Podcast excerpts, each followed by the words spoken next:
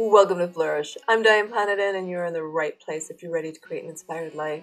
And we do so by working on our own personal development so we can be strong role models for those we love and mentor. Today, I wanted to do a little extension of last week's episode where I was talking about Carl Jung and his reflection on we are what we do and not what we say we will do very wise man, had so many interesting thoughts and intuitions. Carrying that theme on today with no excuses. We love to make excuses of why we don't succeed, why we don't do what we say we're going to do, and why we can't lose that extra five pounds, whatever it may be. So he actually said, and this is really interesting, uh, so bear with me, there's a little combination coming up here. Who looks outside dreams? Who looks inside awakes? You know, for the longest time, I thought, what on earth is he talking about? Well, it's about when you're looking inside, you're in your own persona. When you're looking outside, you're in comparisonitis. You're comparing yourself to others and you're trying to keep up with what you think their life might be. So I thought, well, that is fascinating. What if we could all just be individuals and really let our feelings flow, our personality flow, and see where that takes us? Then this morning, I'm listening to uh, interview with Mel Robbins, little theory dynamo she is, she said something very similar, but it made more sense to me because she was able to phrase it in in a more uh, relatable manner. And I quote: "You cannot change your life unless you go inside first. You figure out who you are."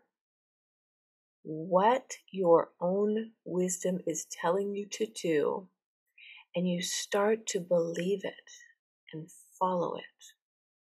I think I have to say that again.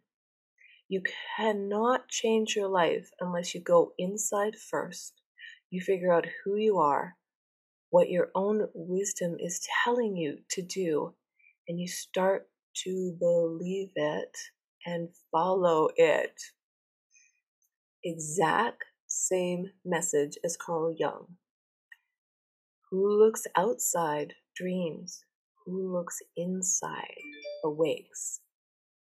So, to awaken your inner spirit, your personality, your wisdom that's just bursting at the seams to get out rather than, oh, well, you know what? Now it's the end of November. I didn't reach my goals. I really wanted to do blank, fill it in, you know? Don't worry about that. Look inside. Start looking inside yourself and see where could you fine tune something? Where could you maybe stop and pause? And honestly, if you're not going to reach all of your goals by the end of the year, put a pin in it, regroup, reorganize, retool for the new year. Because during the holiday seasons, regardless of what holiday you are celebrating, because there's numerous ones at this time of year, life can become a little overwhelming with family commitments and being able to get all that, you know, errands done and cooking done and cookies and shopping or, or whatever additional load you on your schedule. so when I say no excuses, it's because once you stop thinking, I can't do something because, and instead think, hmm, we are always one decision away from a completely different life. Ah, yes, another Carl Jung quote. Then you can stop, reflect, and decide. This is actually a little bit harder than it sounds because we are emotional beings that think and we are in control of our actions and our thoughts. You are what you do, not what you say you will do. but those feelings can really overtake us. And it's an emotional time of year for a lot of different reasons. So I'm asking you to tell me how can you just pause and reflect and look inward and really decide, you know, who you want to be. And then you also have to convince yourself that to believe it. And that takes time and that takes patience. And yes, that takes energy. It's a really hard thing to believe in something you can't see. It, it it's hard.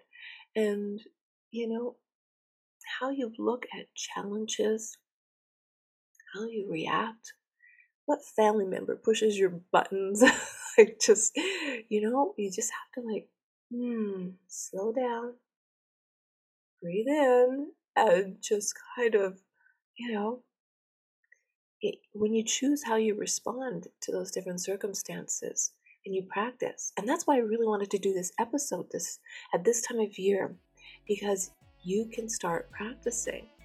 You can begin today to turn your life around with no excuses and do what you say you're going to do by looking inward and believe in yourself to live a more inspired life